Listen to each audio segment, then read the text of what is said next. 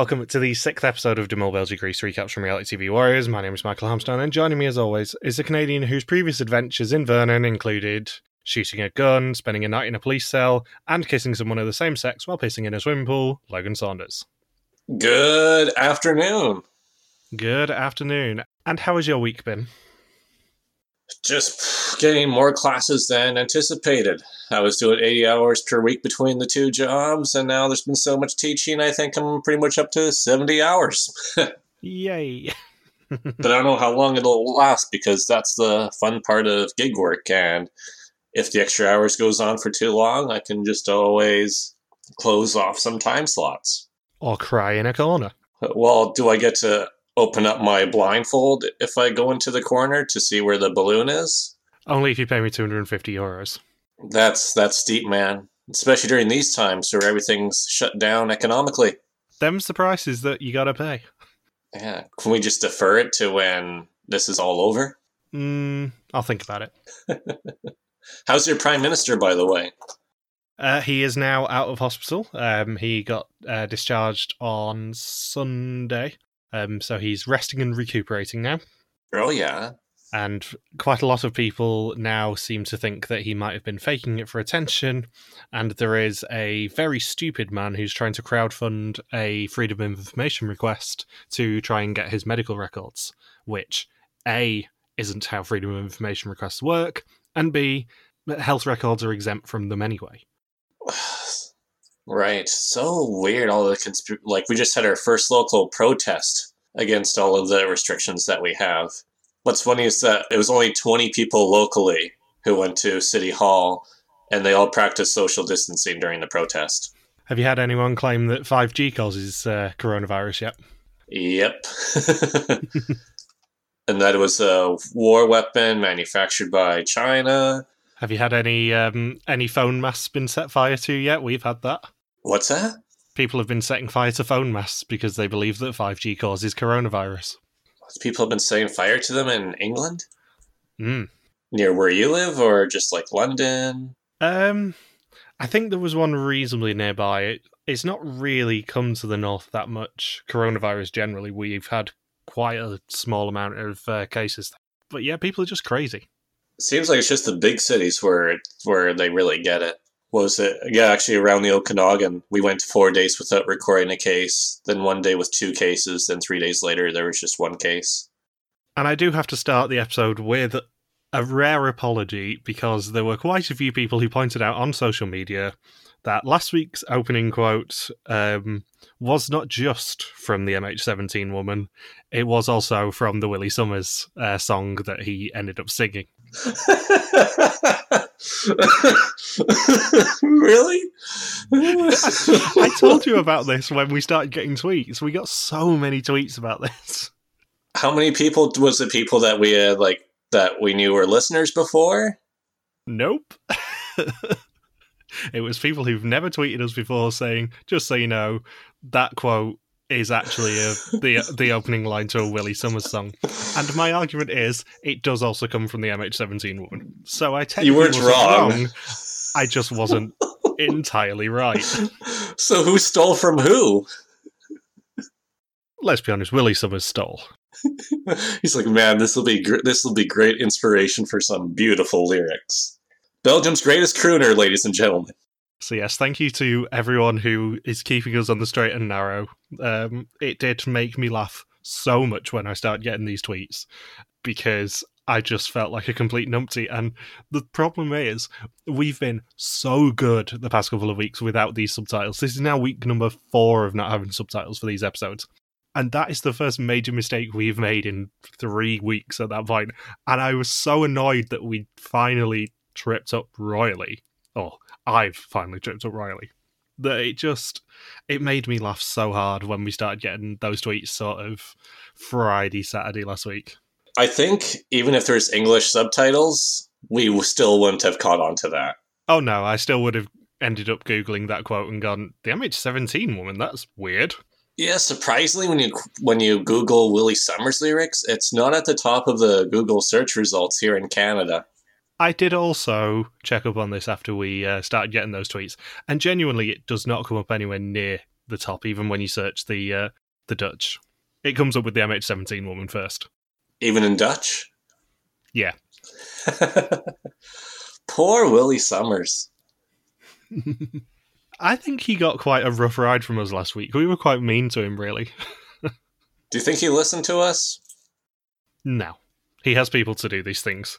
He has agents to listen to podcasts for him and screen them for litigation purposes. Yeah, but one of them then gets switched out halfway through by Doreen's boyfriend. That's how it works. He only gets to listen to half of our podcasts. Or he has to dress up as an 80 year old man. so previously, the final six had to sneakily take pictures of both a complete non-entity in Willy Sommers and their loved ones to earn cash. Once they were all reunited, the loved ones got to be the eyes for their candidates in a driving challenge, which went horribly wrong. At the execution, it was very different, as someone had to hide their red screen in order to potentially save themselves and keep money from the pots. In the end, it was Salim who went home, but not without a secret offer from them all. And we begin the episode continuing with Salim's car ride, but then an early diary of them all. Was the secret offer a back massage?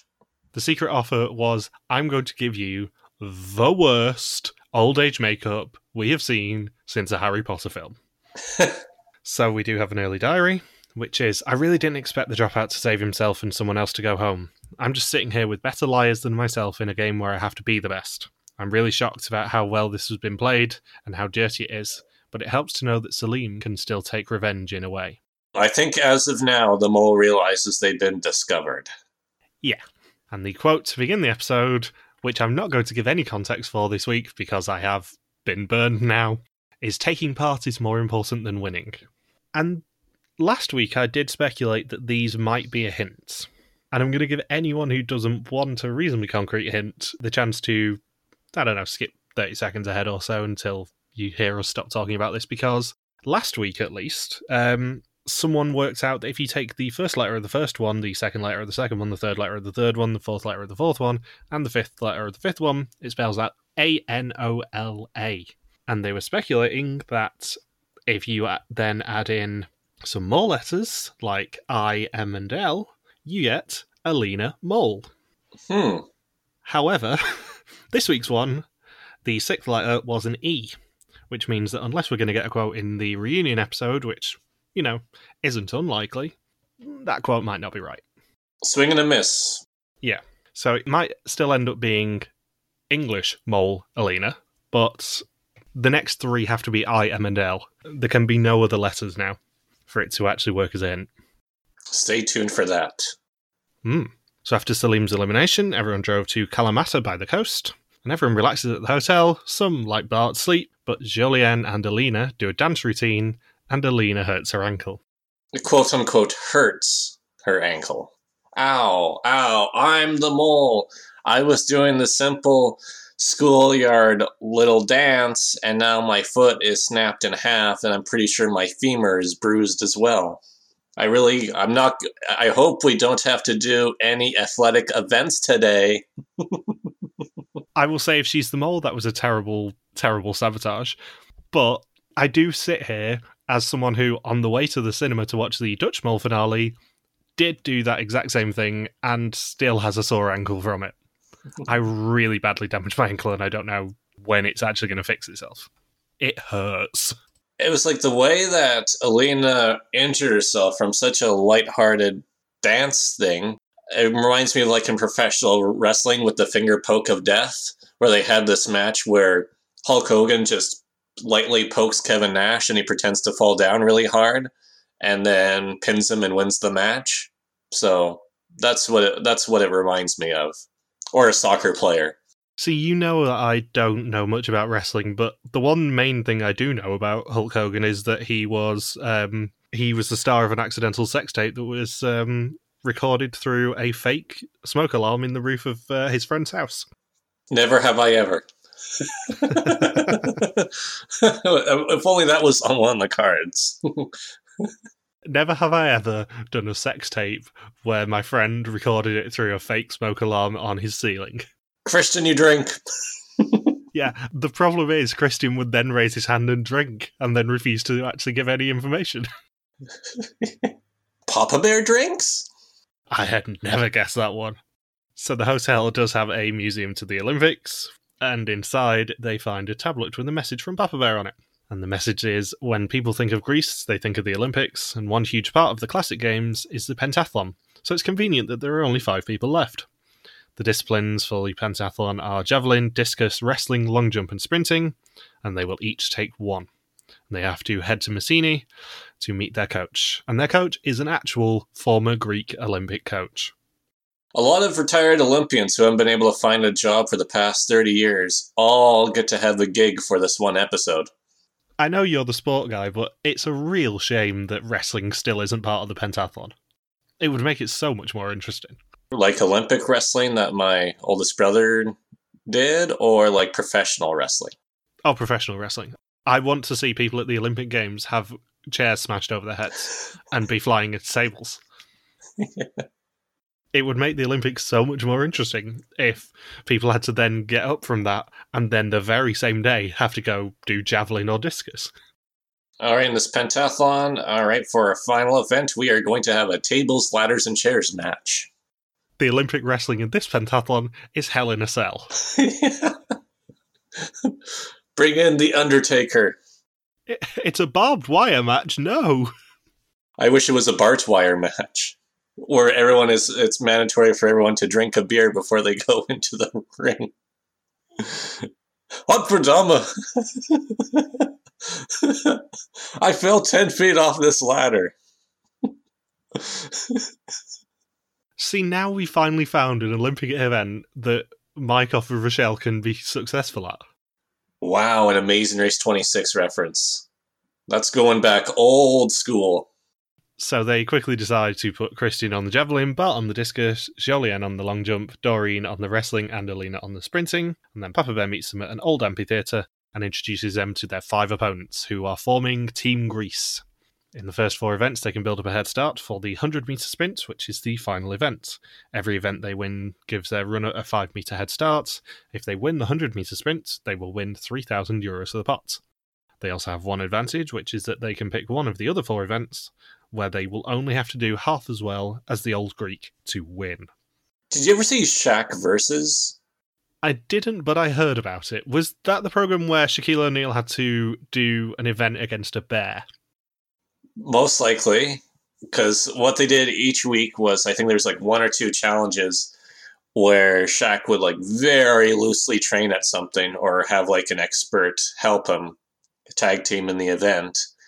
And there was this relay race. I can't remember who he was up against, but Shaq got to have all these like excellent sprinters on his team because I think each person just had to do 100 meters, and the one guy he was up against had to do the whole race, and Shaq got to relay with like a couple other guys or something. And Shaq only had to run like the last 40 meters or something like that.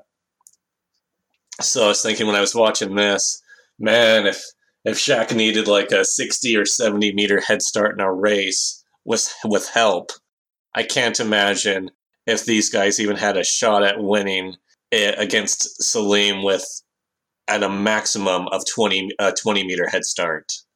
I have just googled it. It was not the one where he had to do something against a bear. I was thinking of Man versus Beast, I think. but the bear that they use for all those sort of programs, do you know what it's called? A stunt bear? I shit you not, its name is Bart. There is a famous stunt bear called Bart the Bear. Is that the same one from Amazing Race Family Edition? Yes, it is. Really? What a weird, weird coincidence to have brought up on this podcast. Considering Bart the Bear is like the only character from Amazing Race Family Edition who I still talk about all these years, other than Les, the gas station attendant. So once they realise that the sprinting is the most crucial event, they have a sprint off, and Bart wins, so him and Alina switch disciplines. And they use their advantage almost immediately on the first event, which is the long jump. And Jolien has to do half as well as a 75 year old called Demetrius, whose personal record is 7.62 metres. And in each event, they get two attempts, with the exception of the wrestling. They will go, then the Old Greek will set a target for them to beat, and then they have a second attempt to try and beat that. Her first jump is invalid as her foot crossed the line, His first jump ends up being 3.63 meters, and her second jump ends up being 2.85, so they win the first five meters. And then it all kind of goes a bit wrong. Because the next event is the discus, and Alina has to face off against an 80 year old called Spiros, whose record is 54.49 meters. But first, we get the scene of him saying, How young are you? I have a granddaughter who's 12 years older than you. I have a wife who's been dead for 30 years. I'm not touching this one with a barge pole. My Viagra prescription is 15 years old. Duh than you.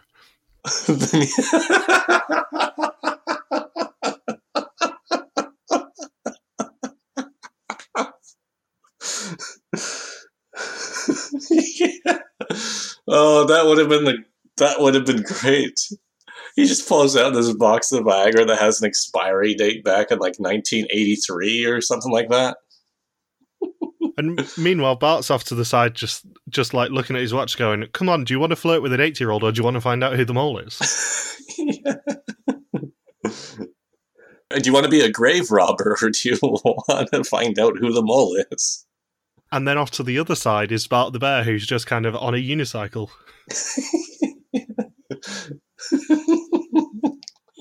if only that. If only they could pick him for uh, an event like that in the pentathlon. It's too bad there was no unicycle racing, uniracers. Can you imagine if um, if the old Greek for wrestling tapped out and uh, and Bart the bear just came stumbling down the amphitheater steps instead? Yeah, it's like okay, Doreen, you can wrestle this Olympic wrestler, or for 500 euros, you tag team Bart the Bear for some extra help. See, we joke about this, but it's not out of the question with this show. If they had a task where ostriches chased after contestants in a maze, I think a professional Bart the Bear can jump in and wrestle a Greek Olympian for money. He gets his part of the cut too. oh, definitely, he gets fifteen hundred euros of anything they win. Here we say we'll do anything for that cheddar, but Bart the Bear does anything for that honey. Uh, Bart the bear sadly died in the year two thousand. By the way, He died in 2000? yeah, Well, who was the Bart the Bear on Family Dish? And that was filmed in 2005. maybe it's Bart Junior. Yeah, Bart the bear too. The Bear too. No, it it really is. It's an unrelated brown bear cub, and he's still alive. They're just, or all these stunt bears are just named Bart. It's just a Bart farm. I cannot believe we got to Bart the bear of all things. So her first throw is over three meters less than his, and the second one's almost identical, so that she gets no advantage. And then Christian's third up with the javelin. He must face off against a 64 year old called Vladimiros, whose record is 67.13 meters. I like how all of these names sound like villains from superhero films. They call me Spiros. I am Vladimiros. I throw javelin. I will destroy you. I shall break you. And I must admit, thank God they picked Christian for this challenge because the visual of Christian holding this javelin, which is genuinely twice his height, is so funny. Well, the thing is, with people who tend to be shorter, tend to have really good upper body strength. And the thing is, I bet you he can throw that javelin way further than any of the other contestants. Oh, I don't doubt it. There's a reason he was picked for it. He wasn't an absolute shambles at all. In fact, we saw that him and Bart basically traded off who was going to do the throwing events because they were both great at both of them. hmm So Christian's first throw is 14.61 meters, Vladimiros throws 30.33, and then Christian throws 14.8, so they get no advantage. It was close. And now the event that was just so fun from this one, which is Doreen having to wrestle against a 54 year old man, formerly known as the Colossus of Kalamata. His record is that he went 22 matches unbeaten in the year 1990. All she has to do to win her advantage is to not be pinned for three seconds in a two minute match. He did that before I was born. He did. There are years before Logan was born, believe it or not. Yeah. and uh, I think they needed an older wrestler because 50 I mean the other guys were like what set you said 64 75 78 80 Yeah, so there was 75, 80, and 64, yeah. why did they choose the wrestler to be so much younger than the rest there had to be like a 70 year old wrestler who was pretty good Maybe there was a 70 year old wrestler who did a test for this event and then popped his hip out or something. I guess it's a lot more physical, physically demanding in terms of just agility and body movement, and com- compared to being conditioned to just throw a javelin or just throw a discus or a long jump. I guess with wrestling, there's so many different things that could go wrong. But 54, though, there's a lot of people in really good shape at 54. Hmm. And he probably hasn't stopped training in wrestling even at 54. He's probably a coach. That's really the only career path that a lot of uh, Olympians or top athletes get to do, especially in like smaller sports where there's really no money. Is you pretty much just have to become a coach. And she doesn't disgrace herself. She ends up getting pinned, but only after 96 seconds. Do you get the impression that he wasn't in a big rush to pin her? Oh, definitely. I, I highly doubt that he knew he was going to be fighting a woman. Like he's not going to just freaking, you know, just freaking hoist uh, Dor- Doreen up and like body slam her or something. Do you know how bad that would look on TV? Well, maybe the advantage that she could have got if they'd used it on on her was she gets uh, Papa Bear to the side just throwing chairs to her to smash over his head. seriously, that would be that, that really should have been the advantage for any of the five of them that had to do this because I think it still would have been competitive. It would it still would have been really cl- I think that I think the Colossus of Kalamata Olives would have would have won this thing. Can you imagine if they'd saved it for the final round and Bart was there th- just throwing chairs at what he assumed was an 82 year old man? yeah. Do you want to race me or do you want me to win 3,000 euros? Do you want to give this 80 year old man a concussion or do you want to find out who the mole is? So now the main event is Bart being in a 100 meter sprint against an 82 year old called Annibal Smelt, whose name definitely isn't an anagram of Salim's. Because even though I saw a picture of Papa Bear Gilles Costa and Salim in old age makeup on his Instagram before I watched this episode, oh my god, how can they think that he was even hidden? He looked like a pop art painting. They should have at least given him a walker. There is no way that anyone who has spent two, nearly three weeks with Salim would not guess it's him straight away. Hey, there's this 80 year old guy who looks a lot like uh, a 25 year old Salim. Do you think they should have gone? Do you think they should have gone older overall with the considering? Really, none of these these events are close. Do you think they should have gone older with the Olympians? I think so, yeah. I, I think they definitely could have gone older, especially on the wrestling side. They could have found an older wrestler. Do you think all they should have found all the Olympians who were 80? I think 80 would have been good. Yeah. So in the race, Bart trips on the gravel, allowing Annabelle to win, and Salim gets himself 1500 euros. But the group earn nothing. That wasn't a trip. That was like a freaking dive roll. it was, and the way it's done in slow motion was hilarious. His whole body gets thrown up and flung into the air. It's like somebody suddenly threw out a bunch of banana peels from Mario Kart. Like it was, whew! The only way it could have been funnier is if we had uh, some Bart sound effects just going, wah!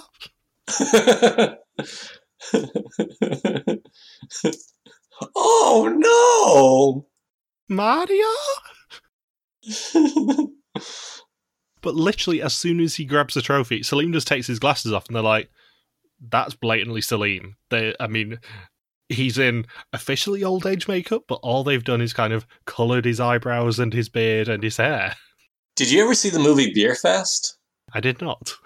Yeah, it's it's the same guys who did uh, Super Troopers. And in Beer Fest, there's this spoiler alert for a movie that you know was a Canadian film from 20 years ago.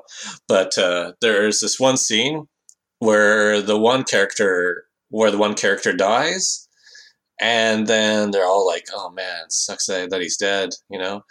And they needed the they actually needed somebody to uh, compete in Beer Fest with them, and a character shows up, and he's like, "Oh yeah, I'm I'm this guy's twin. That was my twin brother who just died, and I want to join the team." And they're like, "Oh, that's great. It's like it's like uh, it's like he never died at all. it's like he's been he's he was here the whole time. Doesn't change anything." So that's kind of what it is. Seeing what should have happened with Salim is cross the finish line, take off the glasses, and they're all like, "Oh man, it was Salim the whole time." Oh no, I, I, am not Salim. Salim's my twin brother who was executed last night. Um, I'm Salam. I'm Malice. I'm his evil twin. Yeah, I'm Malice. Did you see me trip Bart a few seconds ago? Salim wouldn't have done shit like that. Only Malice does shit like that. Bitch went down. yeah. And you thought Alita's ankle was in rough shape. I'm wondering whether you had the same instinct as I did on on this whole scene of Salim revealing himself, though, because if you think back to when we talked to Papa Bear, he said that as soon as these people get executed, they immediately get sequestered and cannot talk to another person in the game because otherwise they might give something away. Mm-hmm. And they let him talk to everyone here. Salim is the first ever executed contestant who actually got a chance to know he was out of the game and still interact with the people in the game. To know for certain that he was not coming back. Maybe they trusted his poker face, or their confidence Salim still doesn't know who the mole is. Mm. I think it's a very interesting production decision, that. Or maybe that hug with the contestants was so brief that maybe it was only like a minute or two and production wasn't too worried about that time window. Yeah, I, I think he was probably under very strict instructions that's probably why he had to wear the sunglasses the almost the whole time, in case because you know you, you lie with your eyes. Thank you, Craig. so after dinner, Papa Bear suggests that they go to a local ouzeri, but someone has to be designated driver, and Bart gets volunteered. With uh, Justin Trudeau, with the whole Moistily thing, is an ouzeri better than Moistily? Did you hear about the whole Moistily controversy? I did not know.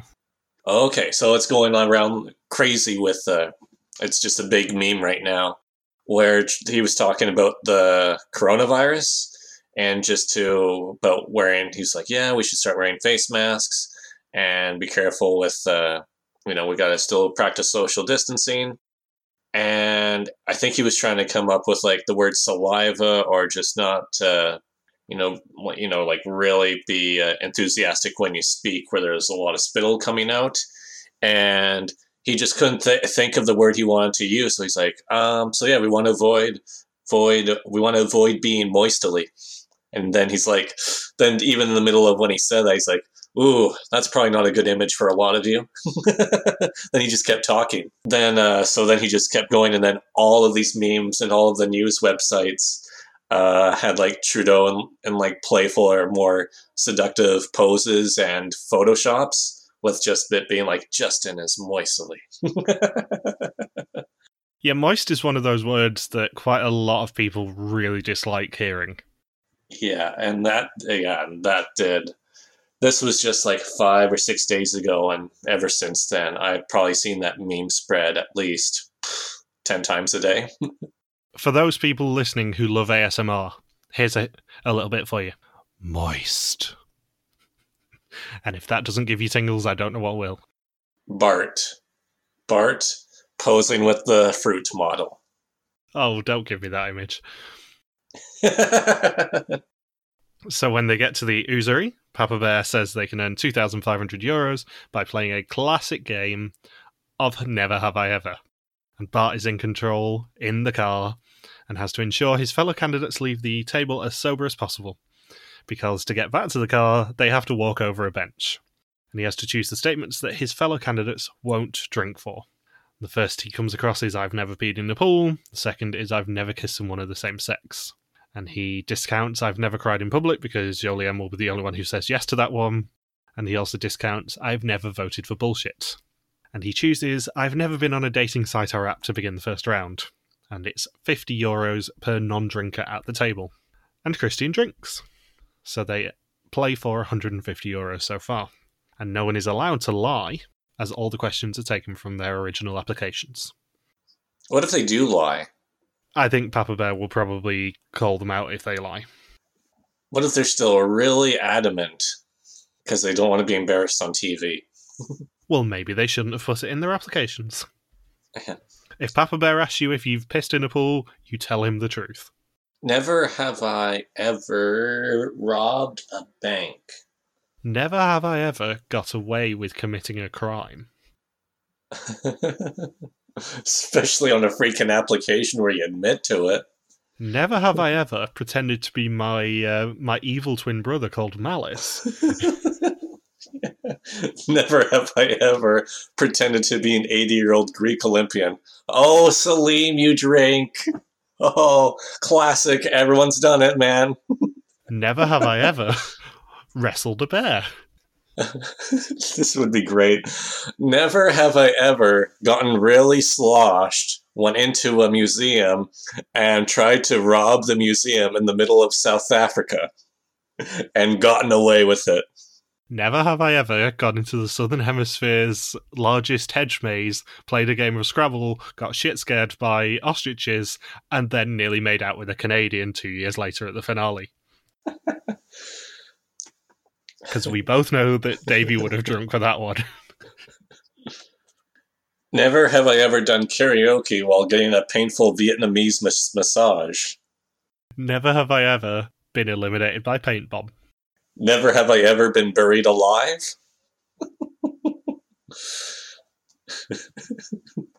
Anyway, the second question is Never have I ever shot a pistol? And Alina and Christine drink. Alina says she has family in America, so shotguns there because they sell them everywhere in Walmarts. I can vouch for that. They do. Been to Texas. Yep. And Christian says that he was once in Vilnius. like, oh, he's like, come on, guys. Don't you know that about Vilnius? They have guns everywhere. What happens in Vilnius stays in Vilnius. Like, I was thinking, man, uh, there's no gun stereotype about Lithuanians or Vilnius. Why is that an explanation? Oh, man, you guys are upset that I played checkers in Madagascar? Oh, I was in Madagascar. What else was I going to do? Of course, I was going to play a game of checkers. Guys, you know what it's like in Vilnius. Everything escalates and you end up firing pistols, alright? Yeah, you're like Yosemite Sam. Classic Lithuania. Yeah. yeah. You know what they do? Like, of course, of course, I did handstands when I was in Australia. Come on, it's what they all do. Come on, guys, be cultured. Handstands everywhere. God, stop being so ignorant. so yeah, so from now, so that's one thing I learned today. Apparently in Vilnius, you fire pistols when you're there, and you're just if if you haven't fired a pistol in Vilnius, then I'm sorry, but you just haven't experienced Vilnius po- properly. Exactly. I, I mean, what more can I say? So after each round, they can remove someone from the table and stop them drinking. And that person must walk along a bench without falling off to bank their cash. And they choose probably the person with the worst centre of balance, even when she's not had a drink yet, Doreen. And we get the classic Greek tune Zorba's Dance when she stumbles across the bench, but they do earn 100 euros for the pots. Good for her. Hmm. and the second round is all worth 100 euros per non drinker. And the first statement is Never have I ever kissed someone of the same sex. And everyone drinks. And the best excuse here is Jolien just going, I was a student, alright? Students do these things. I experimented. Put it this way I had shares in Cherry Chapstick. Just saying. I, I honestly don't know any women my age who haven't kissed another woman, or that I haven't at least seen it for myself. Also, what limit do they put on this? Is it like full on kissing, or is it like a peck on the cheek? I know this. I think with the way the question is, it's definitely uh, lip to lip.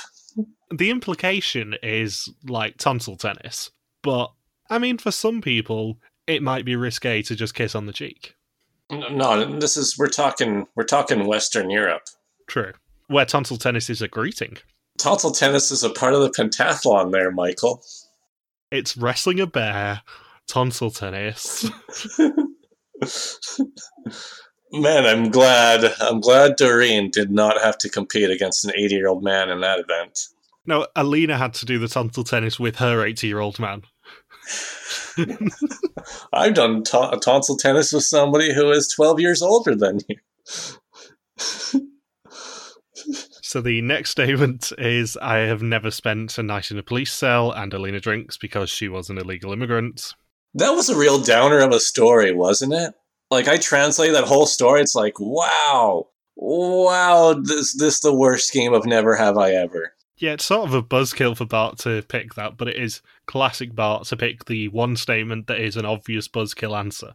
It's like never have I ever been in a refugee camp, or like never, never have I ever been to my own grandparents' funeral, like stuff stuff like that, where it's like, what are you doing? Or never have I ever broken the honor of a handshake. Just all of these questions that do not belong in a game of Never Have I Ever. Like, I'm surprised a threesome did not come up as one of the questions. That's a staple of every game of Never Have I Ever. I think you're confusing Bell G Never Have I Ever with short lived game show and closet Harmstone favourite The Moment of Truth. Please tell me you watched that. Oh, yes. That was Fox that did it like 15 years ago, wasn't it? Are you aware that the production company have put every episode on YouTube and it is the most trash that I have ever seen and I am, am obsessed with it? Oh, they actually did put it on YouTube because we yeah, we actually watched it live uh when it when it aired back in the day. When when was Moment of Truth? Was it 15 years ago? 2006 ish, I think. Wow, I was right on. Yeah, I know it's a, like I remember me and my brother and my sister would watch it because they did about 20 episodes roughly or 30. They did 40 over two seasons, I believe. Yeah, I know. I know what I know. They did some, but it wasn't a huge amount. I remember it was a huge deal when they yeah, like this is if you're listening out there to this podcast, just watch an episode of that. Your jaw's gonna drop to the floor that a show like this actually existed. Genuinely, I have no idea how this show got commissioned. It's essentially one person strapped to a lie detector. They're asked 21 questions, and well, they have to tell the truth for every answer. And if they tell the truth for all 21 questions, they walk away with a lot of money. However, the questions start off pretty innocuous, like never have I ever shot a pistol, or never have I ever kissed someone of the same sex.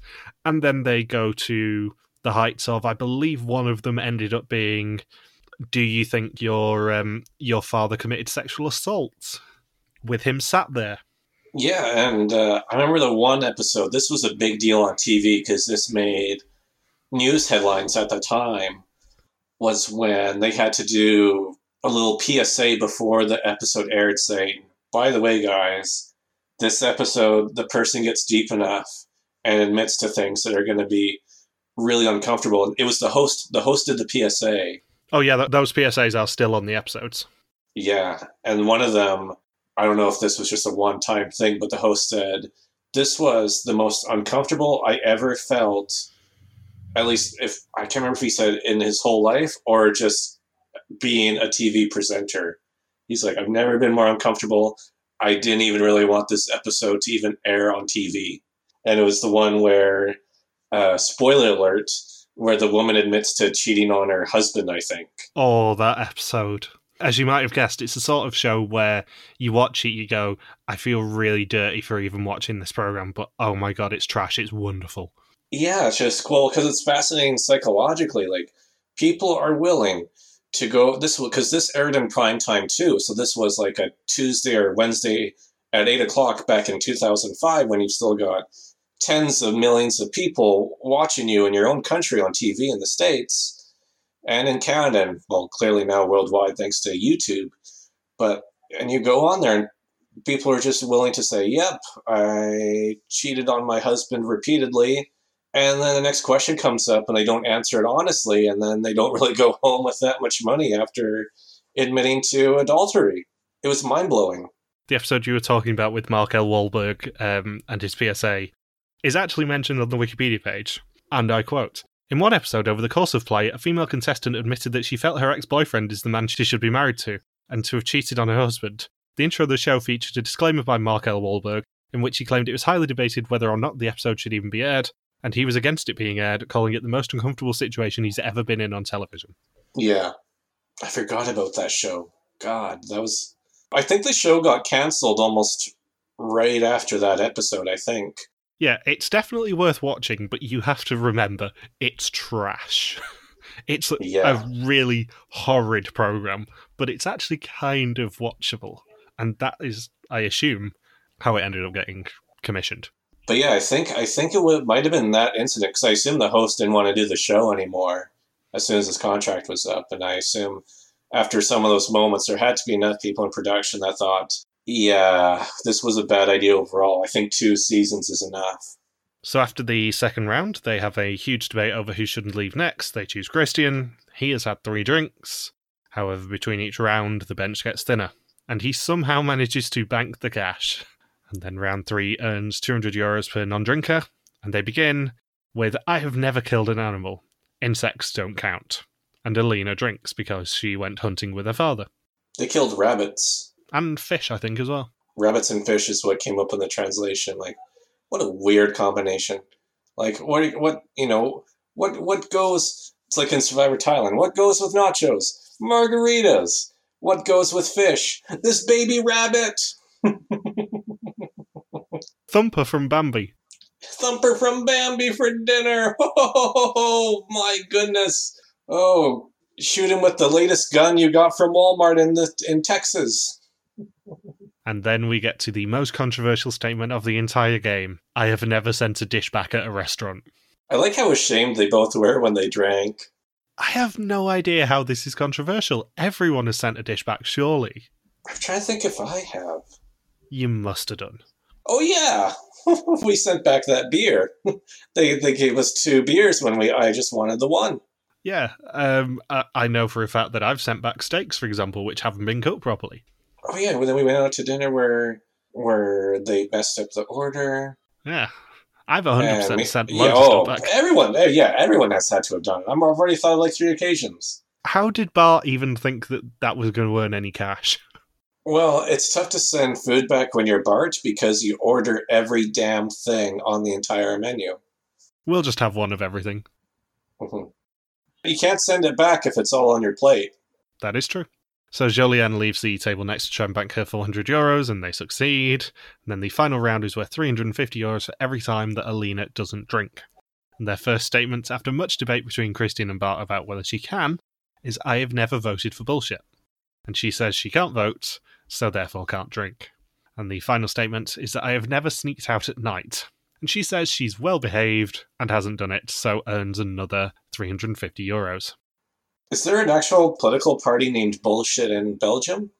I don't know. I didn't really get the Zossen reference, I'll be honest. So if those nice uh, nice Flemish people who tweeted me about being wrong about Willy Sommers last week could uh, tweet us and actually explain that one, that would be much appreciated. Thank you.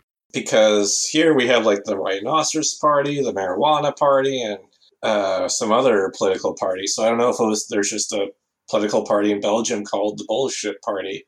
It's like I don't vote for bullshit. Okay, yeah, you voted conservative or liberal. Okay, that makes sense. And all she has to do to earn her 750 euros is walk across the thinnest bench. She's very drunk. Zorba's theme returns as she stumbles across, but she succeeds, so they earn 1,350 euros of a possible 2,500 for the challenge. They wanted to make this a fun and easier challenge. I think. Yeah, th- this was a very light challenge after the harrowing experience they had of literally wrestling bears and smashing tables and chairs over Salim's head. Sorry, Malice's head. Yeah, I think, and p- plus there isn't a huge amount of money in the pot right now. No, they're still much lower than than they would have been at this point in other seasons. So with the mole, they've had a really easy time falling in line with these two challenges. The first challenge, they knew that everyone was was not going to be able to beat the Olympians, so it's just like, yeah, we'll just all lose. And then the second challenge, the beam, I mean, Doreen, if she was later on, would have would have probably fallen. But for the most part, you probably get that even with a few drinks, everyone's going to get across that beam. So hey, let's just if everyone else is crossing, then you have to cross too. So there's no way for the mole to stand out like a sore thumb in either of these two challenges. And in the car on the way back, they run through the other questions. Jolien says she pissed in a swimming pool, and Alina got into a fight. And Christian says that they're bad boys, at which Papa Bear says the bad boys earned 1,350 euros. Bad boys, bad boys, what you gonna do when they come for you? Do you want them to come for you, or do you want to find out who the mole is?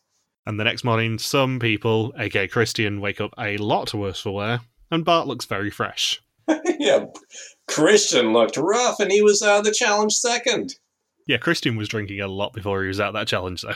Oh yeah, because they did have they already had some wine at uh, at dinner. Christian had three drinks before he went on that beam, out of a possible four questions. So he pro- they had wine at dinner, and then ouzo is about fifty percent.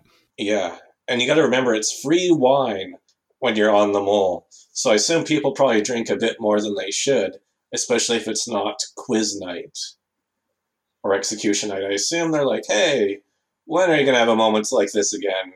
You're probably going to have a couple more drinks than you should. And then then you're told to go to a place where you're doing shots that have 50% alcohol. It's a true Belgian challenge. Yeah. It's get absolutely sozzled and then try and be competent. And as the waitress is handing out orange juice at breakfast, she also gives them an envelope. All it contains is a card saying there will only be one winner today.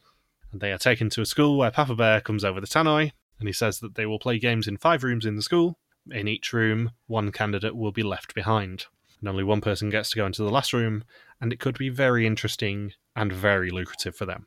And in each of the first four rooms, they can earn a thousand euros for the pots. In the fifth, there are other rewards. In the first room, they will see a still life. They are all currently worth a thousand euros each, but the more they look at him, the less they are worth. And the person who copies the eight fruit that's around him slowest is out. And the curtain opens to reveal a man dressed in nothing but a banana necklace and using a pineapple to hide his modesty and grapes in his hand. Then they each begin with a thousand euros and can turn once to spot what the eight pieces of fruit are and replicate them. Each turn after that costs a hundred euros. Everybody kept turning around to look at his banana. Like I, I watched this episode very slowly because I was trying to work out the translations because this was a very word heavy episode. This was not the episode for us to not have subtitles. And I went to dinner halfway through this episode and actually paused it with the image of the guy from the still life on the computer. And I thought, if anyone comes into my room and looks at my monitor, I'm going to get so many questions for this. Especially when there's Dutch subtitles along the bottom of the screen, too. You can just say, oh, yeah, I've really gotten into independent films lately. Independent Flemish films that star a man wearing nothing but a banana necklace and covering his dick with a uh, pineapple. That's niche. it's the niche areas of the internet. It's the biggest pineapple gun since Chunky Kong and Donkey Kong 64. So, pretty quickly, everyone actually remembers it apart from Bart. So, Jolien is first to leave, Christian, Alina, and then Doreen is the leaving order. And Bart can now earn no money, but Alina is still worth 800 euros, Christian is worth 600, Doreen is worth the full 1000, and Jolien 700. And in the second room, they must each choose a corner of the room and put a blindfold and a helmet with a cactus on. They each start with a thousand euros, and each time that they take their blindfolds off to see where their balloon is, costs 250 euros. And all they have to do is jump up and pop the balloon hanging from the ceiling with a cactus, blindfolded. It's like somebody was on the production crew was drunk playing Mario Party, and they thought, you know what would be a great mini game? Have four people strap a cactus to their head to pop a balloon. That's classic Mario Party right there. This is honestly like a fever dream of a challenge. I do not know what they were on when they came up with this challenge. It's bonkers. It's the weirdest challenge we've had for seasons. So Jolien is first again to pop hers with 750 euros left. Christian leaves second with 250 euros left, and Alina leaves last with 500, leaving Doreen behind. Doreen's original 1,000 euros and the 250 she would have earned from this challenge are now gone. Alina brings 1300 through, Christian brings 850, and Jolien 1450. Did Doreen not look at all? Uh, she looked three times in the end. Oh, for the cactus one? Oh, okay. So she would have had the lowest total had she passed? Uh, no, Christian by far had the lowest total. She would have had uh, second lowest. Okay, so Christian was at the lowest overall through two? Christian had 850, then Alina at 1300, and Jolien at 1450. And um, Doreen would have had 1250. Right. So in the third room, they each have a wetsuit with the contents of a Greek salad attached to it with cocktail sticks. There are 40 pieces of Greek salad ingredients, and they can each earn up to 1,000 euros, 25 euros per item that is eaten by someone else off of their suit. The first two with completely empty suits move on to the penultimate room. This is where I just sit there and go, what on earth were they on? How do you come up with a challenge where everyone is wearing wetsuits and has to awkwardly eat off each other? I know people who do that, and they only do that if they're really, really, really high, and it's the 1970s. It's like the the plot line for one of the mucky movies that you have in your collection. it's like, man, look at this. Doesn't isn't this just the greatest foreplay ever? It's a really weird fetish. I want you to wear a wetsuit and I want to eat Greek salad ingredients off you. And it'll make me nice and moistily. so Jolien suggests a deal, seeing as though it's only the last person's amount who counts, and they come to an agreement where they can eat 10 items off each other's sticks. It would be great as if they're like, wow, that, that was a real turn on for the three of us to do that. And just every day for the rest of the season, they all dress up in wetsuits with and fruit and just eat off of each other. Like, all right, we are ready to do another challenge. It could have been worse. Imagine if it was Bart. Bart just stood in the corner going, Do you want to eat Greek salad off me or do you want to find out who the mole is? And the, for the first time ever, he's like, Yeah, I'll eat Greek salad off of you. so Alina is the first to shake off her remaining 30 ingredients, with Jolien in second, leaving Christian behind with just one olive on his shoulder. The 850 euros he previously earned plus his 250 that he would have earned this round are lost, leaving Alina on 1550 and Jolien on 1700. You know, um, you know how Lena said that she had to eat fish and rabbits for survival when survival when she goes hunting or goes uh, or trekking or whatever it was. Now she's learned all you have to do to avoid killing animals for food while you go adventuring is just put on a wetsuit and drench yourself in a bunch of fruits and vegetables on your body and you'll have enough nutrition to and calories to get by until you get back home. That is true. So, the fourth room contains two ice blocks. The first person to free the key from the centre of the block goes to the final room alone. And they are both worth a thousand euros currently, but there are tools in the room which they can use to free the key, which costs money, ranging from salt worth 50 euros, a kettle worth 150, antifreeze for 250, hair dryers for 300, drills for 400, and hammers and chisels for 500. And they are given a small tool for free and Jolien starts with salt, and Alina with antifreeze. And then Jolien goes for the obvious answer of the hammers, and Alina follows shortly afterwards. And it just becomes a race as to who can kind of hack through her block with a hammer fast enough. The answer being Jolien. She takes her 450 euros through, bringing her potential winnings to 2,150. Now, the final room, and I know you have a lot of thoughts on this, so I'm trying to get through to this quickly. The final room contains a dinner setting and a menu for her. In front of her is also a two way mirror, so she can have a conversation with the mole. Unless she is the mole, in which case it's Papa Bear.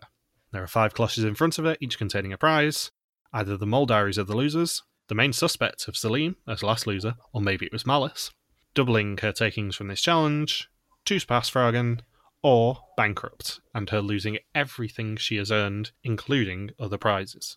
The mole place them all under the cloches themselves, and she can open as many as she wants, but each one she opens costs 500 euros from her takings. She can stop after each cloche, or when the bankrupt appears, whichever is first. And the mole says that there is one cloche each person wants to avoid. For Jolien, that's the bankrupt, and for the mole, it's the doubler. And they will tell Jolien where they are if she agrees not to choose the doubler. Jolien says that they're not going to say which is which, but the mole says that they will because they're friends.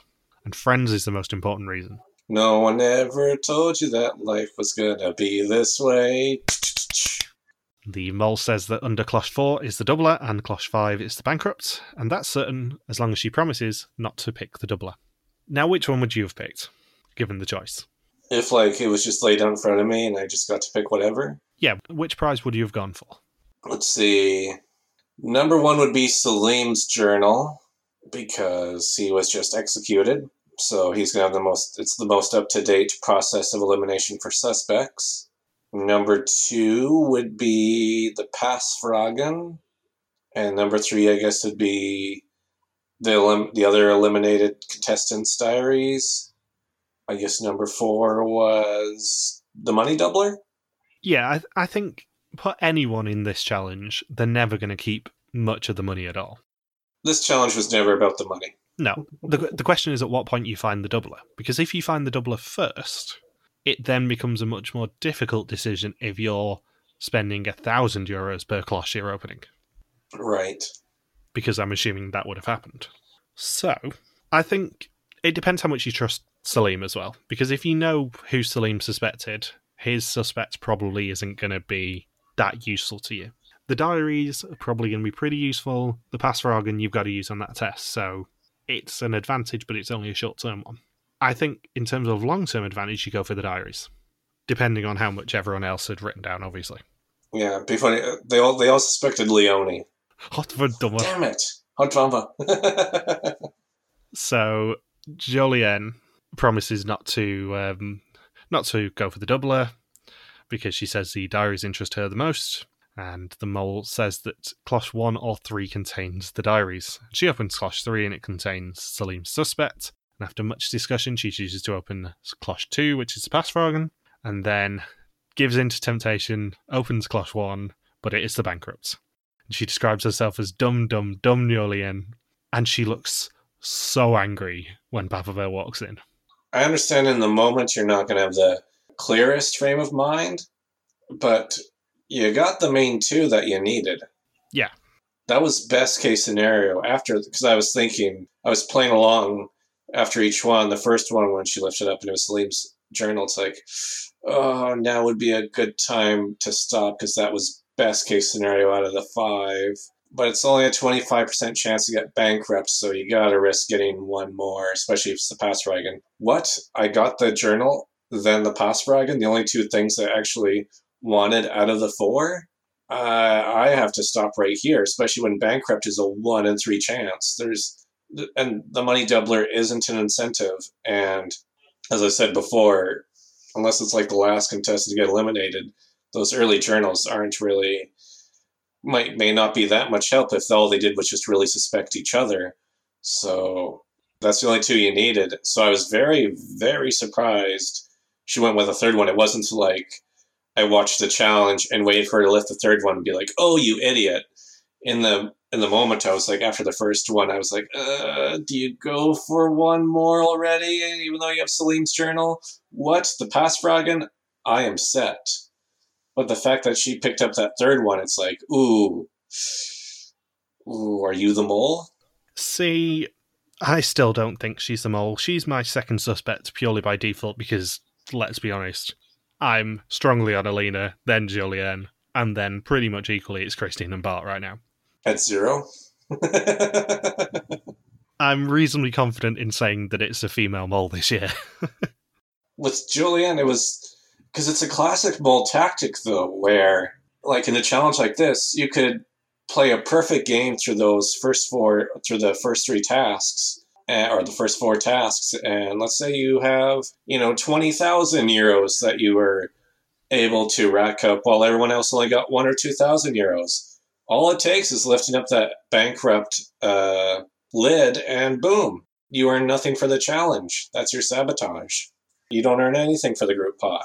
I think her tactic was obviously very suspicious, but I think she was playing it as a contestant. I think anybody who is in that position, it's like there's each episode, there's always that one position for a player to be in where the spotlight is really on them. And that was definitely the moment this episode was. You have all this money on the line. What are you going to do with this personal dilemma? Uh, Yeah, no one in that position is not going to think selfishly, I would say. Especially when you're at final five and with two Passfragen there, you've got a pretty good chance of getting to final four. especially with what happened the last round where the bottom two may have well the We know the bottom two, maybe even bottom three, were really close to all going home. I mean, that five those last five questions sent Celine packing. So they earn nothing of 8,000 euros for the pots, 1350 of a possible 13,500 for the episode, and 19,995 euros of a possible 81,400 for the season so far. And it is now time for the test 20 questions on the identity and actions of the mole. Whoever knows least goes home, apart from the mole who can never go home. And Christian says Jolien is suspicious because she lost everything playing against the mole. Alina says she's suspicious too as she sailed through three of the four rooms and then came across it in the fourth one. Bart is suspicious of Alina because she volunteered to run even though she had a knackered ankle. And then Papa Bear says that in the next few days, the ultimate question, who the mole is, becomes more important, as two of the five in front of him won't make it to the end. Jolien gets a green screen before Doreen is next to leave. And Alina and Christian both cry, and she says that every day was a high point for her. And then she doesn't want to go home, but then a Greek Olympic champion wrestles her to the ground and puts her in the taxi to drive away. Pile driver. if Doreen gets pile drivered on an episode of The Mole, holy hell, would that be a visual? It would be very funny, though, wouldn't it? so, who do you suspect? You got two suspects. well, it's not Bart and Christian. So I think that means I suspect Alina's number one, but Jolien crept up this week because of the whole that whole challenge going bankrupt. I feel like that's a very moley way to play it. I may my, I may swap if they're both in it for the finale. I love how looking at our suspicions list, I've suspected the same two people in the same order for three weeks now, which is Alina and Jolien. But also, the only people in the final four that we have even suspected this season are Alina and Jolien. and we both ruled out Bart and Christian by like episode one. Yet neither of us even put Bart or Christian in our top three in week one. Wonder what happens. Like, how how big a dumbasses will look if Bart and Christian are in the final three. We're like, oh, this is this is such a easy year for figuring out who the mole is. Oh, this is this is a walk in the park. And then boom, Bart's the mole and Christian's the winner. this is a really weird season for us, isn't it? Given that you know it's very rare that we match suspects from, let's be honest, the early part of the season. It's even weirder that we match suspects going into the penultimate week. Yeah. Never happens with Belgium. No. And the fact that we're like, Bart and Christian, no way they're the mole. No way. No way. Not a chance. We never. It's very rare for us to rule out two people from the very first episode. We're like, no way can they, are we even considering them to be the mole? And now, if they both end up in the final three, man, we better be right. yeah. so, have you got anything else you want to say? No, this was a. I wish they made the pentathlon challenge a bit more competitive to where they had a remote shot at earning money.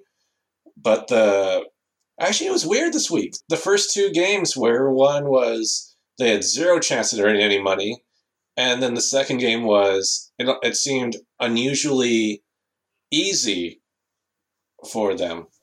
So it's kind of weird that we got the two contrasts, and then the final challenge was definitely the very moly challenge of the episode. It really built up to it, where we had really just overall fun challenge, then the goofy challenge, and then the ooh, this is intense challenge minus the eating fruit off of each other and popping balloons with a cactus on your head and drawing a naked guy holding bananas and pineapples. Just a normal week on Belgian Mole, but that was intense. Classic Belgium. So, thank you for listening to our Mole Belgium recap. We'll be back next week to continue the hunt for the latest mole. Don't forget you can contact us on Twitter, Facebook, YouTube, or Instagram, where we are RTV Warriors or you can get email us at contact at rtvwarriors.com. Logan is on Twitter at logsibukwaki, and I'm MJ Harmstone. We will see you next week. In the words of Willy Sommers, peace out and just chill till the next of flavoring.